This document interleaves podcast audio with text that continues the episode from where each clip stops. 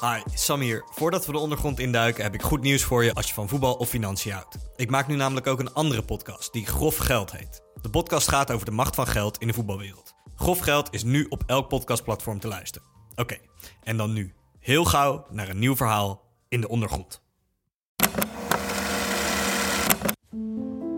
Een dokter uit Miami komt in de jaren 90 aan op Schiphol.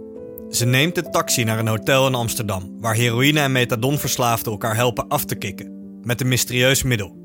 De dokter kan haar ogen niet geloven als ze ziet wat daar gebeurt, in dat Amsterdamse hotel.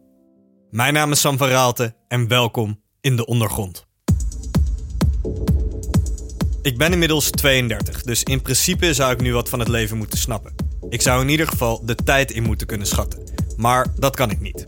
Als ik de trein moet pakken, wordt het altijd rennen. Op het laatste moment glip ik de trein in, terwijl de conducteur fanatiek op zijn fluit blaast en de deuren sluiten. Als ik neerplof op een stoel, zwetend van de sprint, vraag ik me altijd af wanneer ik een keer volwassen word en ga leren op tijd te vertrekken van huis. Ik reis veel met de trein, omdat ik in Den Haag woon en altijd in Amsterdam heb gewerkt. In mijn tijd bij Vice reisde ik ook met de trein het hele land door voor reportages, van Hogeveen tot Lanaken.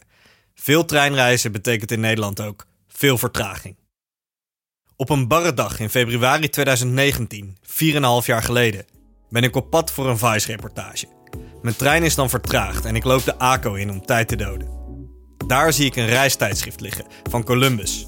Op de cover staat een mooie foto van een rotswand met aan de bodem een hutje op een strandje aan kristalhelder azuurblauw water. Op de kaft staat dat er een reportage in het magazine te vinden is over Indonesische eilanden die niet massaal bezocht worden, zoals Bali. Mijn moeders familie komt oorspronkelijk uit Indonesië, dus mijn aandacht is getrokken. Ik koop het blad en stap de trein in. Ik lees het artikel over Indonesische eilanden en blader dan verder. Zo stuit ik op een reportage over een reis door Gabon, een land in Centraal-Afrika. De schrijver van het artikel gaat met een paar gidsen diep de jungle in, op zoek naar gorilla's. Het is een mooi verhaal, waarin het reisgezelschap inderdaad gorilla's vindt. Maar, richting het einde van het artikel neemt het kort een onverwachte afslag. Een van de gidsen pakt een wortel van een plant die er in het wild groeit, de iboga-plant. En die gids vertelt dat wilde olifanten die plant wel eens eten en dat ze dan gaan trippen. Ze gaan dan hallucineren en worden extreem onberekenbaar. Dan gaat het verhaal van de reis verder, over Gabon en gorilla's. Maar die ene alinea over die plant blijft bij me hangen. Olifanten die trippen van een Afrikaanse wortel. Daar had ik nog nooit van gehoord. Ik klap mijn laptop open in de trein en ga naar YouTube. Ik zoek op Iboga en trippende olifanten. En ik kom een filmpje tegen uit 2009, uit Gabon, van een jonge, vrouwelijke olifant.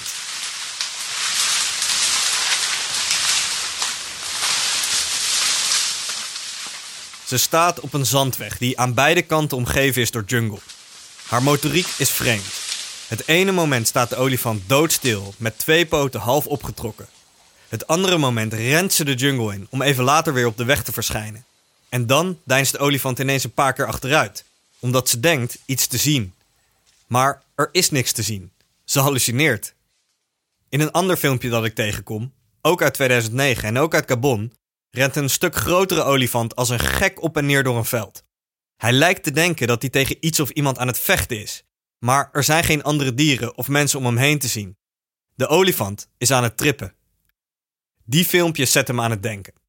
Als olifanten zo kunnen trippen van deze plant, iboga, wat doet het dan met mensen? Ik zoek daarnaar op YouTube en vind al snel filmpjes van het Dwiti-volk in Centraal West-Afrika.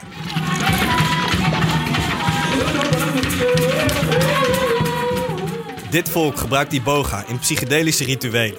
Ik zie natuurgenezers met witgesminkte gezichten en kleurrijke kleding aan, die vertellen over de wortel. Ze noemen de iboga heilig hout of mama iboga. De iboga wordt door dit volk gebruikt in rituelen die vijf dagen duren, waarin mensen alleen maar iboga eten, water drinken en zwijgen. De mensen die meedoen krijgen de wortel geschraapt, vermengd met water in een soort papje met een lepel toegediend. Zelfs peuters doen mee. Zij krijgen wel een lagere dosis.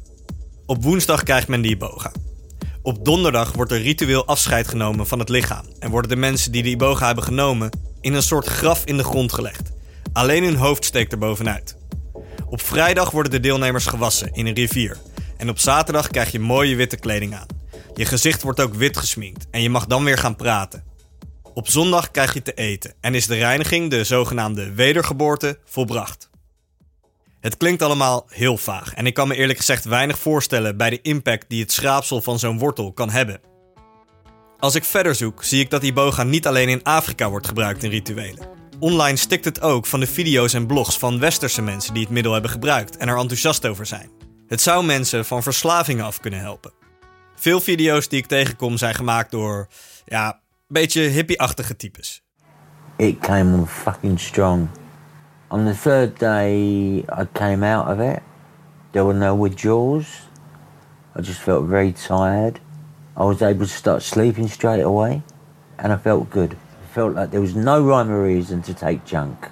Maar ik stuit ook op een TED-talk van een wetenschapper over het nut van iboga voor het behandelen van verslaafden. Seven of those people were also regular heroin users, and five of them stopped using heroin for six months or more after they had had the ibogaine. This is quite remarkable. Het middel heeft ook grote risico's, zo melden wetenschappers. Naast het feit dat de meeste mensen er flink van gaan hallucineren, heeft iboga ook een effect op de hartslag. Een risico is dat je er een hartstilstand van kan krijgen.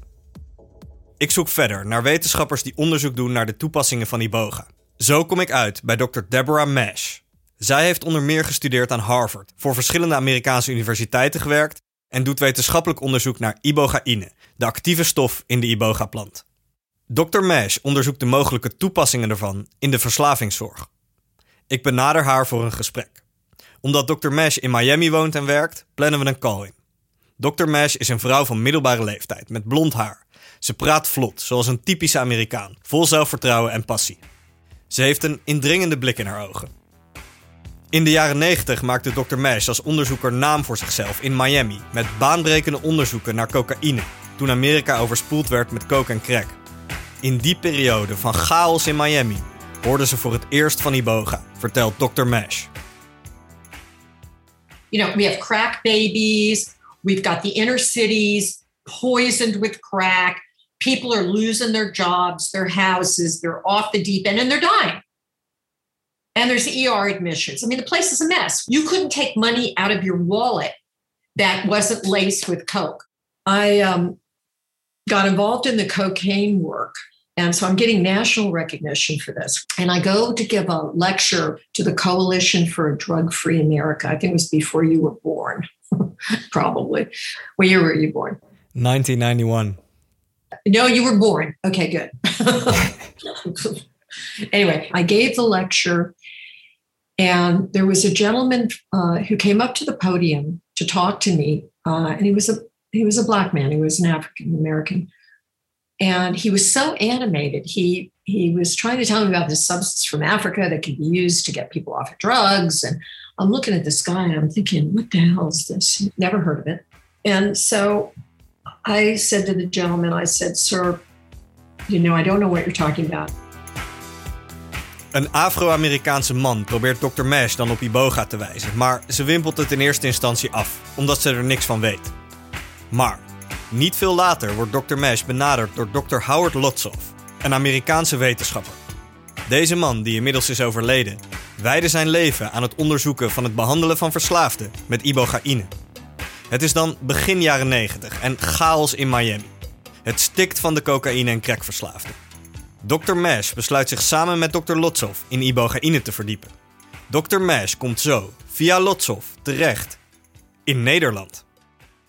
So I said, okay, we need to study this in an academic medical center. Now, at the time, Lutzov was doing treatments in the Netherlands. So the Netherlands is really the start with Lutzov. So I got on an airplane and I flew to Amsterdam, where he had a setup in a hotel where they were detoxifying people. So it is an underground railroad of I hate the word, but addicts helping addicts. All right? An underground railroad. Hmm. Did you know this? I did not know this yet.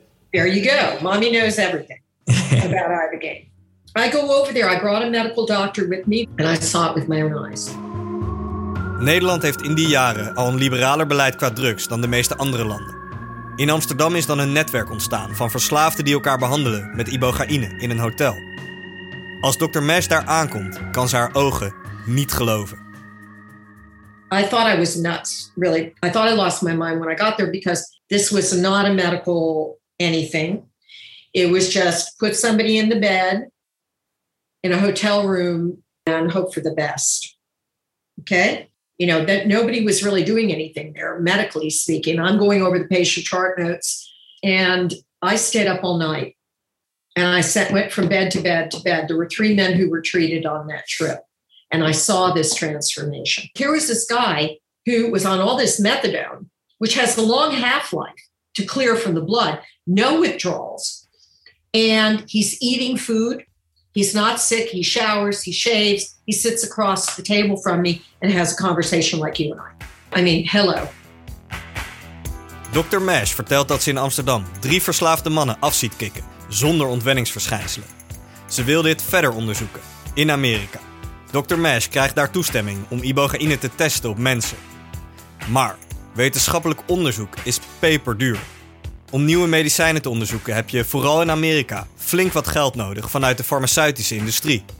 Het lukt Dr. Mesh maar niet om dat geld bij elkaar te krijgen. Ze vertelt dat elk verzoek dat ze indiende voor fondsen werd afgewezen. You need money, honey. we needed money to pay people and pay the patients and pay the doctors and the nurses and the bed and the lab tests and the MRI scans and all the parts of the of the study. Every grant I submitted on iBegame were rejected, all of them. So here I was. I had everything set up. Collaborators from the best universities in the United States. People put their heart into it. Me too. We weren't getting paid, and we were doing everything we could to try to promote this because I, I saw it work. And I said, my God, this could be revolutionary. This could, it's not going to work for everybody. It's not a silver bullet. No, but for some people. Maar waarom lukte het dan niet om dat geld bij elkaar te krijgen? Volgens Dr. Mesh heeft dat een heel cynische reden. Farmaceutische bedrijven willen patenten ontwikkelen. Daar verdienen ze uiteindelijk hun geld mee. Maar het is moeilijk om een patent te ontwikkelen voor een extractie van een wortel die gewoon in Afrika groeit. If there's not a payday on the back end, if people can't monetize them, they're not going to develop. They will never go. This thing will be a flash in the pan. If they can't monetize it, this thing will die. All right. And people will suffer. They'll have to go into underground settings. Dit vind ik interessant. Zolang er geen wetenschappelijke basis ligt, zullen radeloze verslaafden trekken naar niet-medische settings waarin iboga wordt toegediend. Want onder de radar zijn er wereldwijd tientallen, misschien wel honderden mensen die verslaafden in niet gereguleerde settings met iboga behandelen, met alle risico's die daarbij komen kijken. Ondanks de vele afwijzingen voor fondsen ging Dr. Mesh door. Ze zamelde geld in bij particulieren. Op het eiland St. Kitts in het Caribisch gebied zette ze een kliniek op, waar ze tussen 1996 en 2005 wetenschappelijk onderzoek deed door 277 patiënten te behandelen met ibogaïne. Wat leerden ze daarvan? Kijk, als je verslaafd raakt, wordt het beloningssysteem in je hersenen als het ware gekaapt door die verslaving. Volgens Dr. Mesh kan in dat systeem een reset plaatsvinden als je ibogaïne inneemt. So iBegan brings about a rapid reset, and it does it in part through acting on a distinct cluster of neurotransmitters. Dr. Mesh zette een bedrijf op in Amerika om op basis van haar onderzoeken ibogaïne te ontwikkelen voor behandelingen. Maar ze vertelt dat ze ruzie kreeg met de mannen met wie ze het bedrijf runde.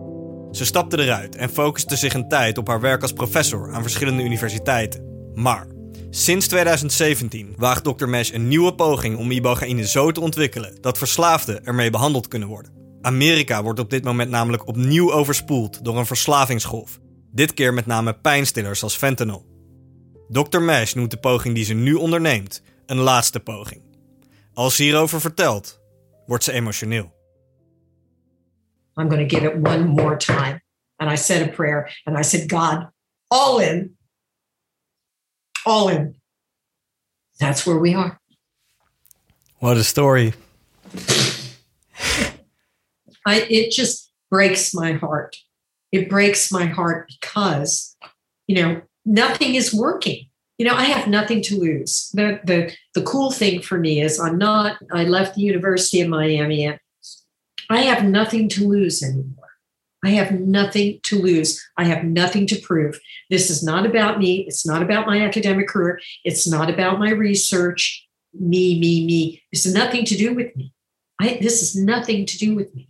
This is about something that could help people. And it deserves a shot on goal. My vision is that people will de- detoxify with Ibogaine in a hospital. You take Ibogaine under full medical monitor, you hang out for three days, and then you you leave and you work with a therapist and you know focus on your recovery. And if I fail, Americans are going to get on planes, they're going to go ex-US to take Ibogaine. And maybe in the future, it may, it may live in the underground. Wat Dr. Mesh hier zegt, dat verslaafden in het illegale circuit op zoek gaan naar Iboga om af te kicken, klopt. Dat blijkt al decennia lang gaande te zijn, onder meer in Nederland. Als ik zoek op Iboga in Nederland, kom ik voor het eerst de naam Sarah Gled tegen. Zij is een Israëlische vrouw van middelbare leeftijd met een grote bos krullend haar. Sarah Gled heeft jarenlang in Kokkengen in Utrecht een bed and breakfast gerund. Daar behandelde ze verslaafden van over de hele wereld met Iboga. Maar in 2011 is een cliënt van haar de snelweg opgerend en doodgereden door een vrachtwagen. En begin 2019 is Sarah Gled in Nederland veroordeeld tot een gevangenisstraf van 8 jaar voor doodslag. Nadat een Zweedse vrouw na het innemen van Iboga in haar bed and breakfast overleed aan een hartstilstand. Als ik deze heftige verhalen lees, zit Sarah Gled vast in de Nederlandse gevangenis. Ik ben benieuwd hoe het eraan toeging in de Nederlandse bed and breakfast waar verslaafden met Iboga werden behandeld. Dus ik zoek verder. Via een crowdfund-pagina voor Sarah Gled kom ik in contact met Daphne, een van Sarah's kinderen. Ik vraag Daphne of ze ervoor open staat om erover te vertellen. Daphne stemt in en nodigt me uit om langs te komen in haar woning in Amsterdam. Als ik daar een paar dagen later aanbel, doet Daphne de deur open. Ze heeft een heel relaxte uitstraling. Ik krijg een kop thee en we gaan zitten aan de eettafel. Daar vraag ik Daphne naar haar jeugd. Ik ben uh, op verschillende plekken opgegroeid, maar vooral in de laatste jaren vanaf mijn, ik denk, tiende in Kokkengen. In de straat Portengen, in een heel mooi huis.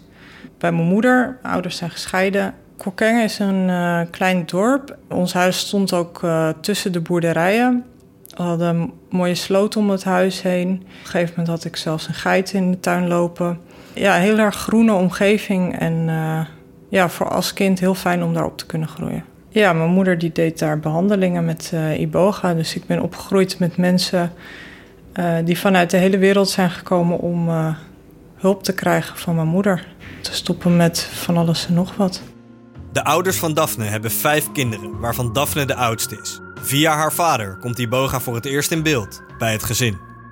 Mijn vader die heeft een uh, tweelingbroer, die, is, uh, die was uh, heroïneverslaafd. En mijn vader heeft toen een, een man laten komen uit Canada om zijn broer te behandelen. Hmm. Want hij was vrij wanhopig, hebben al van alles geprobeerd. En mijn vader is, nou ja, ze noemen je een psychonaut. Dus die vindt het interessant om verschillende drugs te nemen en te kijken wat het effect is. En toen die persoon vanuit Canada was gekomen, heeft ook mijn vader heeft ook iboga genomen en mijn moeder ook. En mijn moeder heeft toen een visioen gekregen dat zij ja, mensen kon gaan helpen met iboga. Ze zijn toen uh, gescheiden en mijn moeder is toen inderdaad begonnen met mensen te helpen. Vanaf dat moment kwamen er verslaafden van over de hele wereld naar de bed and breakfast in Kokkengen om af te kicken. Als oudste kind hielp Daphne haar moeder vaak met de behandelingen, vertelt ze. Zo'n sessie duurde minimaal drie dagen. Die boga werd als poeder toegediend, bijvoorbeeld in een capsule of vermengd met water. Mensen kunnen dan gaan hallucineren en werden in bed gelegd. Daphne vertelt dat de mensen die behandeld werden meestal films opzetten of muziek. Ze heeft van alles gehoord in die jaren, van gangsterrap uit New York tot Indiase muziek of opera's. Daphne vertelt dat de behandelingen regelmatig plaatsvonden in haar slaapkamer. In mijn slaapkamer stonden ook uh, twee bedden. Dus op het moment dat iemand daar lag, dan was er één bed voor mijn moeder en één bed voor die persoon die daar kwam voor behandeling. Want uh, ja, je wil vooral tijdens de eerste uren wil je echt bij die persoon zijn om in de gaten te houden. Waarom moet, moest diegene in de gaten gehouden worden? Ja, sommige mensen vinden het eng. Hm. Niet iedereen heeft uh, affiniteit met uh, psychedelische middelen. Dus ehm, op het moment dat uh, zo iemand dat eng vindt, wil je in de buurt zijn om gerust te stellen. Veel mensen moeten overgeven, maar je hebt niet echt coördinatie om op te staan. Dus je, ja, je wil die gewoon een emmer aangeven of uh, helpen om naar het toilet te gaan. Dus je moet wel vooral in, in de eerste uren echt wel paraat staan om die persoon te kunnen helpen. Die boga blijft lang in het systeem zitten. Mensen kunnen er lang niet van slapen, dus het is dan wachten tot ze in slaap vallen, vertelt Daphne. Als het middel dan na een tijdje is uitgewerkt en mensen weer wakker worden, zit de behandeling erop. Dat ging meestal goed, zegt Daphne. Ze geeft er een voorbeeld van. Ik heb zelfs een keer meegemaakt dat uh, mijn moeder ging mijn broertje ophalen van school. En ze had een man bij zich. Die was een man uit uh, New York, uit de Bronx. En hij was al 30 jaar methadonverslaafde. En hij kon het niet geloven. Hij kon niet ophouden met schreeuwen: Praise the Lord, thank you, Lord. Overal waar hij ging. Hij was zo dankbaar en blij. Dat was, uh, het was overweldigend voor hem.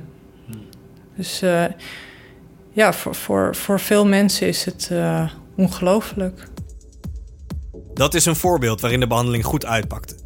Maar het ging helaas niet altijd goed. Bij Sarah Glet in Kokkengen zijn er over de jaren een stuk of 1500 mensen behandeld. Voor veel mensen die naar Kokkengen kwamen was deze behandeling de laatste optie. Een last resort. Ze hadden al allerlei manieren van afkicken geprobeerd, zonder succes.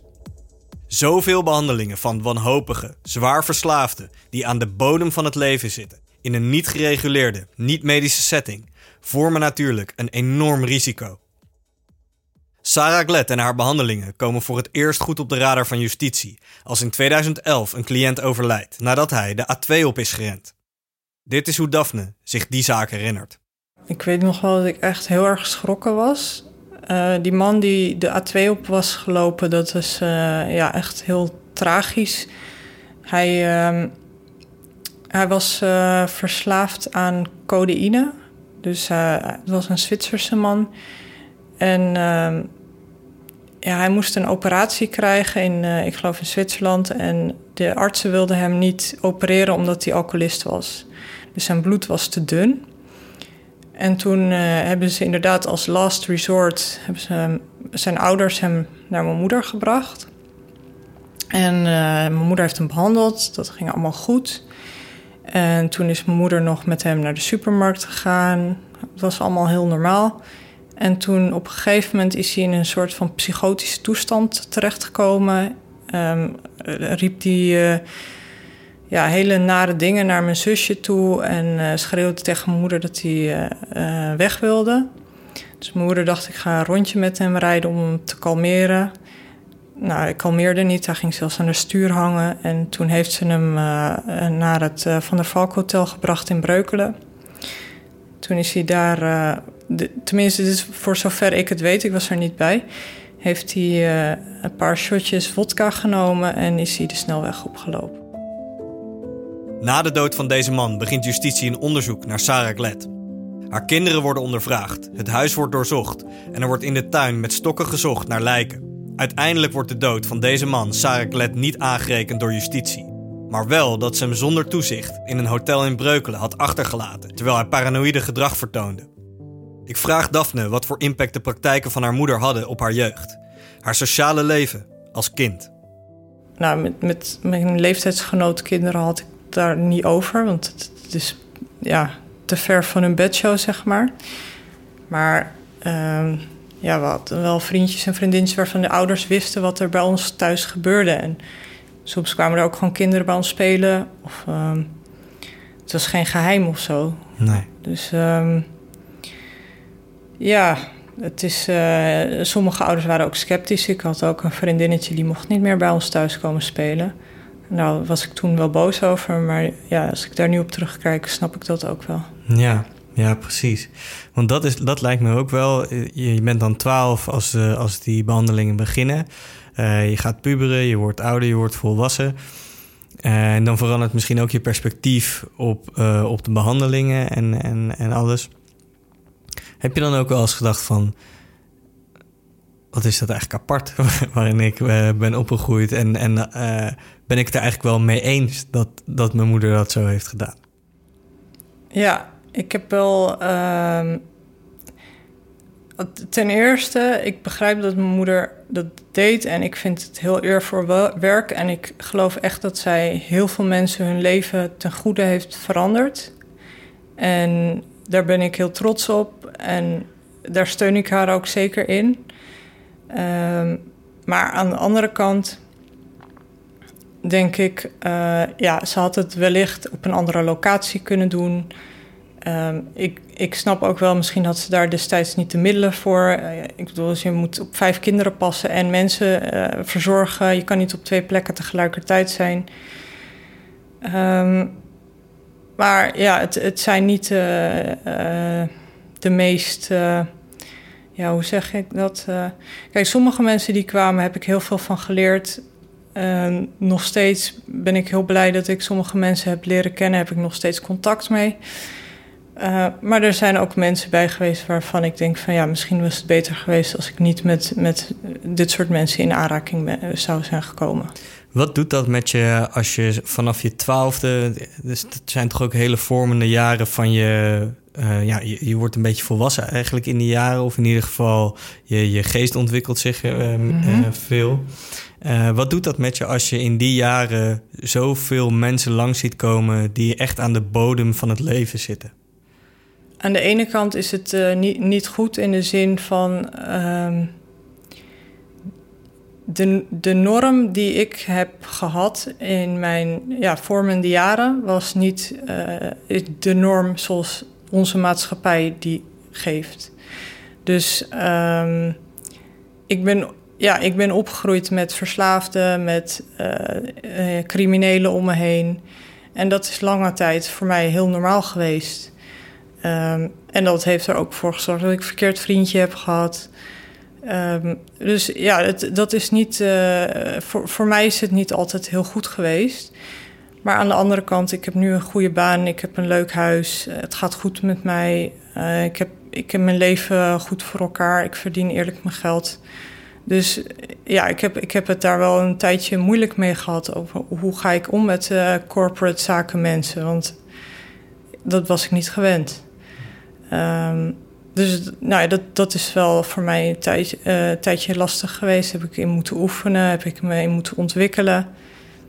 Ehm, maar ja, ik ben niet de enige die eh, opgroeit met eh, dit soort mensen om zich heen. Ik denk dat in Amsterdam of in, in andere grote steden... dat er heel veel kinderen opgroeien met verslaafde ouders... of ehm, ja, in ongezonde situaties. Dus ik, ik, ik ben daar niet in uniek. Misschien wel in de situatie om opgroeien met mensen die een iboga-behandeling willen. Dus zo'n breed spectrum aan verslavingen en problemen. Eh, Maar ja, er zijn genoeg mensen die geleerd hebben om ondanks zo'n jeugd toch een normaal leven te kunnen leiden. Waar werk je nu? Ik werk bij een eh, groot softwarebedrijf. Oké, dus dat is wel corporate inderdaad dan, ja. Ja, ja ik werk eh, in de sales, marketing. Ik werk met eh, grote IT-bedrijven en ik help hun om eh, ja, hun business te groeien. Met Daphne is het goed gekomen. Ze heeft een mooi leven en een goede baan. Maar in februari 2017 gaat het helemaal mis in de bed and breakfast van haar moeder. Als een Zweedse vrouw die daar voor een behandeling heen is gekomen, overlijdt aan een hartstilstand. Sarah Gled heeft altijd ontkend dat ze de vrouw Iboga heeft toegediend. Maar justitie achtte dat wel degelijk bewezen. Sarah Gled werd gearresteerd en in 2019 veroordeeld tot acht jaar cel. Het was, denk ik, wachten op fatale aflopen in deze niet gereguleerde setting. Als ik dat tegen Daphne zeg, snapt ze dat ik er zo naar kijk. Maar ze stelt me ook een wedervraag. Waarom zorgen we er niet voor dat het op een veilige manier kan? Waarom zorgen we niet voor dat er bij wijze van eh, een instelling is waar de verzekering het vergoedt, waar ook nazorgtrajecten zijn, waar artsen bij betrokken zijn, 24 uur. Maar dat mag niet. Een arts mag in Nederland geen iboga voorschrijven. Dan kan zijn eh, license worden afgepakt. Dus eigenlijk wordt het op, op die manier gepusht in een ja, zeg maar underground manier van werken zoals mijn moeder dat doet. Ja, daar, daar moet zij nu eh, de consequenties van, van ervaren. En ik denk niet dat het op een gevaarlijke manier hoeft. Daphne's moeder Sarah Glad zit op dat moment vast.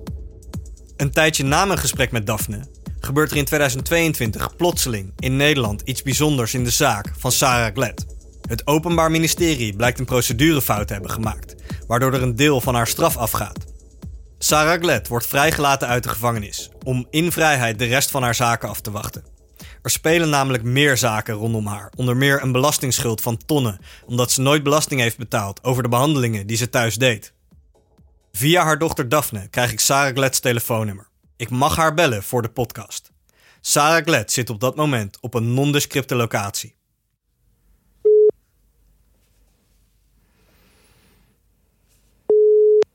Hi. Hey Sarah, hoe is het? Goed hoor. Oké, Met jou? Ook goed. Nice. Het gaat goed en eh, ja, ik ben blij dat ik eruit ben. Behalve dat ik niks heb. Ik heb helemaal geen bezitting of iets. Eh, ja, ik heb, ik heb twee koffertjes en met dat eh, reis ik hier en daar. Sarah Gled vertelt me dat ze na haar vrijlating meteen weer mensen met iboga's gaan behandelen. Ze bestelt haar iboga uit West-Afrika van een man die het daar kweekt. Op het moment dat ik haar bel, zit ze ergens in Duitsland om een man te behandelen. Ze verblijft bij die man en zijn gezin. Vandaar dat er regelmatig wat geluid op de achtergrond te horen is. Dat ze weer mensen behandelt verbaast me enigszins, omdat ze in Nederland is veroordeeld voor doodslag. Ik vraag Sarah naar haar motivatie. Waarom ze mensen in eerste instantie met iboga's gaan behandelen. Ze begint te vertellen over haar eerste ervaring met iboga. Toen ze het middel zelf innam. Ik had een visioen daarvan, waar ik als een ziel in de regenwoud was, op eh, de top van, die, van de bomen. En eh, ik dacht van nou, lekker plekje, ik zie alles, de hele wereld van boven. Maar ik was alleen maar een ziel. En toen kwam iemand naar de boom en die zag mij en die zei van, nou, je moet naar beneden komen. Je hebt veel dingen te doen op deze aarde. Je kan wel daar blijven zitten, maar kom naar beneden. maar ja, toen kwam een hele stam. Dus de, de hele stam kwam en met de stokken slaan op de grond van nee, kom naar beneden. Ik kom niet weg. En ik dacht van oké, als jullie dat allemaal willen, dan kom ik naar beneden. En ik werd een fysiek persoon. Maar ik was in Afrika, dus ik was een man, een zwarte man. En eh, toen zei, hebben ze mij de weg laten zien van deze pad moet je bewandelen. Dat betekent voor mij wel wat, maar het maakt me niet uit hoe je dat allemaal gaat proberen te verklaren. De boodschap is wel doorgekomen van ja, dat is mijn pad, daar moet ik uh, gebruik van maken om iets in de wereld te doen met mijn kennis. Dan ga je nog meer mensen daarmee helpen. Als ik Sarah Gled dit hoor vertellen, dat ze een visioen kreeg van die iboga, waardoor ze de gedachte kreeg dat ze mensen ermee moest gaan helpen, moet ik denken aan iets wat Dr. Deborah Mash me eerder vertelde. Dit is Dr. Mash over waarom zij geen iboga heeft gebruikt en hoe zij als wetenschapper kijkt naar mensen als Sarah Gled. I know Sarah Glad. I mean, you know, these people, this is the problem with psychedelic medicines, my opinion, is that, you know, I've never taken Ibogaine. I don't need it. I've never met a man or a drug that could control me. I like to be funny. Yeah. I try to be. I try to be funny. Actually. so, but I've never taken it, and why have ne- I never taken it? I could have taken it. I had it around. You know, I had it in sick kids. I could have tried it. I never took it. Why? Because I wanted to maintain objectivity. And I think what happens here is that people who, who work with these substances, like Sarah Glad and others, she's not alone, who've done this, and then they go out there and they think that they have some magical skill set because they've taken the drug. And then, you know, she offers it on a fee for service basis on her couch. She didn't mean to harm anybody. I'm sure of that. But she did. I think it's because the people dabble with these drugs and they become, they think they're shamans. But when that gets out there, it says Ibogaine is dangerous. I didn't have any psychiatric issues with Ibogaine. in 277 people. Nobody died in 277 people. Why? Because we knew what we were doing. We didn't, uh, we learned as we were going. I mean, and we had doc- real doctors there in residence, counselors in residence. I paid people to be there to support the patients. And the patients understood that there wasn't a lot of medical knowledge about this, that they were, you know, the first to go up in the in the rocket. They were putting themselves, but they were desperate because they tried to break the cycle of addiction. They couldn't break the cycle of addiction. They tried everything else that was out there. They were at the last road and they wanted out. So we gave it to them. And we gave them the, the best, safest way to take Ibogaine that we could that we could that I could humanly do with Ja. the money and resources that I had. We did a good job, I think. Dr. Mesh denkt dat als zij en andere wetenschappers er niet in slagen om een medisch verantwoorde toepassing van iboga te ontwikkelen, verslaafden zullen blijven trekken naar mensen zonder medische achtergrond in een niet gereguleerde setting. Zoals dat ook jarenlang is gebeurd in Nederland, in Kokkengen. Over de jaren kwamen er zo'n 1500 mensen voor behandelingen langs bij Sarah Glad van over de hele wereld. Zo'n behandeling kostte tussen de 1500 en 2500 euro, vertelt Sarah aan me. Ik geloof het als ze zegt dat ze mensen wil helpen met iboga. Maar het is natuurlijk geen pure liefdadigheid. Het is ook een manier om inkomen te genereren. Er gaan grote bedragen om in deze behandelingen. De verslaafde mensen bleven naar Kokkengen komen om door haar behandeld te worden. Totdat het meerdere keren misging en Sarah Glad uiteindelijk werd veroordeeld nadat een Zweedse vrouw een hartstilstand kreeg in haar bed and breakfast na het innemen van Iboga. Ik vraag Sarah Glad naar die zaak. Nou ja, die vrouw had geen leven meer eigenlijk. Ze, ik zei tegen hem, kom, kom met iemand mee van die familie. En ze kwam alleen. En ja, ze was geïnteresseerd, maar ze was nog steeds drugs aan het gebruiken. En eh, zo gaat het gewoon niet. Ehm, ja, maar ze mag, eh, ze mag eh, nemen wat ze wil. Ik bedoel, ik, ben niet haar oppas. Ik kan niet zeggen tegen haar van... ik ga 24 uur op je letten. Ik heb niks met haar. Maar ja, ik, ik gooi niet mensen op straat. Dus ik zei, nou ja, we kunnen blijven tot, tot je naar huis gaat. Maar ja, wat ze in de wc neemt of wat ik een inzicht in heb, daar, kan ik geen. eh, ik kan niks meer van zeggen. Ik kan niks van vinden. Maar of het mij eh, stopte om andere mensen te helpen, nee. Want ik weet hoeveel heb ik mensen wel geholpen die anders dood waren. De rechter in Nederland oordeelde dat Sarah Glad deze vrouw wel degelijk had behandeld met Iboga en veroordeelde haar tot een gevangenisstraf. Dit is hoe ze haar tijd in de gevangenis doorbracht. Ja, voor boeken te lezen en eh, te leren. En al de cursussen te volgen wat ze hadden. En eh, te werken fulltime in eh, de werkzaal. Wat, wat voor werk Ja. deed je daar? Eh, ja, in Zwolle had ik inpakwerk en ehm, ja, een eh, machine gebouwd voor een, een eh, bedrijf. En in uh, Nieuwsluis heb ik dingen genaaid. Als Sarah Glad ruim vier jaar in de Nederlandse gevangenis zit, gebeurt er iets opmerkelijks. Het Openbaar Ministerie blijkt dan een procedurele fout te hebben gemaakt in deze zaak, waardoor ze vrijkomt. Dat betekent niet dat ze onschuldig is verklaard, maar wel dat ze eerder naar buiten mag. Nou ja, dat is eh, natuurlijk een feest. het was heel vreemd. En toen kwam de bewaker en hij kwam binnen in mijn cel. Toen hebben ze mij de spullen gegeven en zeiden: ga maar, ga maar. Dat was het. Hoe gaat het nu verder met, met jouw leven? Met mijn leven. Ja. Ja. ik probeer te genieten van elke dag. En ik heb een aantal mensen die verslaafd zijn aan de koken en aan de dra- drank. En ja, die willen ook wel komen. Maar ja, ik heb nog niet eh, een bepaalde datum. Ik ben net hier en eh, moet even wennen. En, eh, maar die, komen, de mensen komen. Die willen wel. De mensen blijven wel komen, zegt Sarah Glad.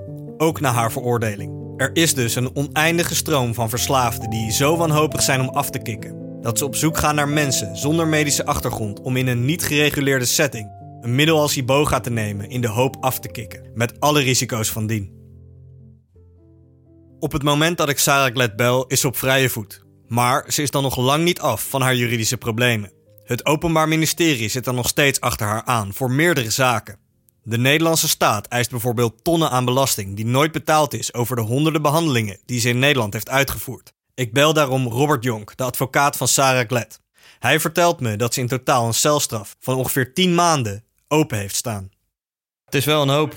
Dat is heel veel. Ja. Hoe kijk jij naar, naar deze zaak? Op welke manier verschilt het van, van andere zaken die je doet als advocaat? Kijk, er is een discussie over of dit nou iboga is of ibogaïne en of je dat nou mag gebruiken of niet. Uh, de staat zegt van niet en Sarah zegt van wel. Ja, daar gaan zij niet uitkomen. Dus daar heb ik verder ook geen mening over. Wat ik wel weet is dat de mensen die bij haar komen zijn wanhopig. Die hebben alles al geprobeerd. Die zijn uh, al, al tig keer bij de Jellinek geweest en al uh, drie keer afgekikt, maar het lukt maar niet.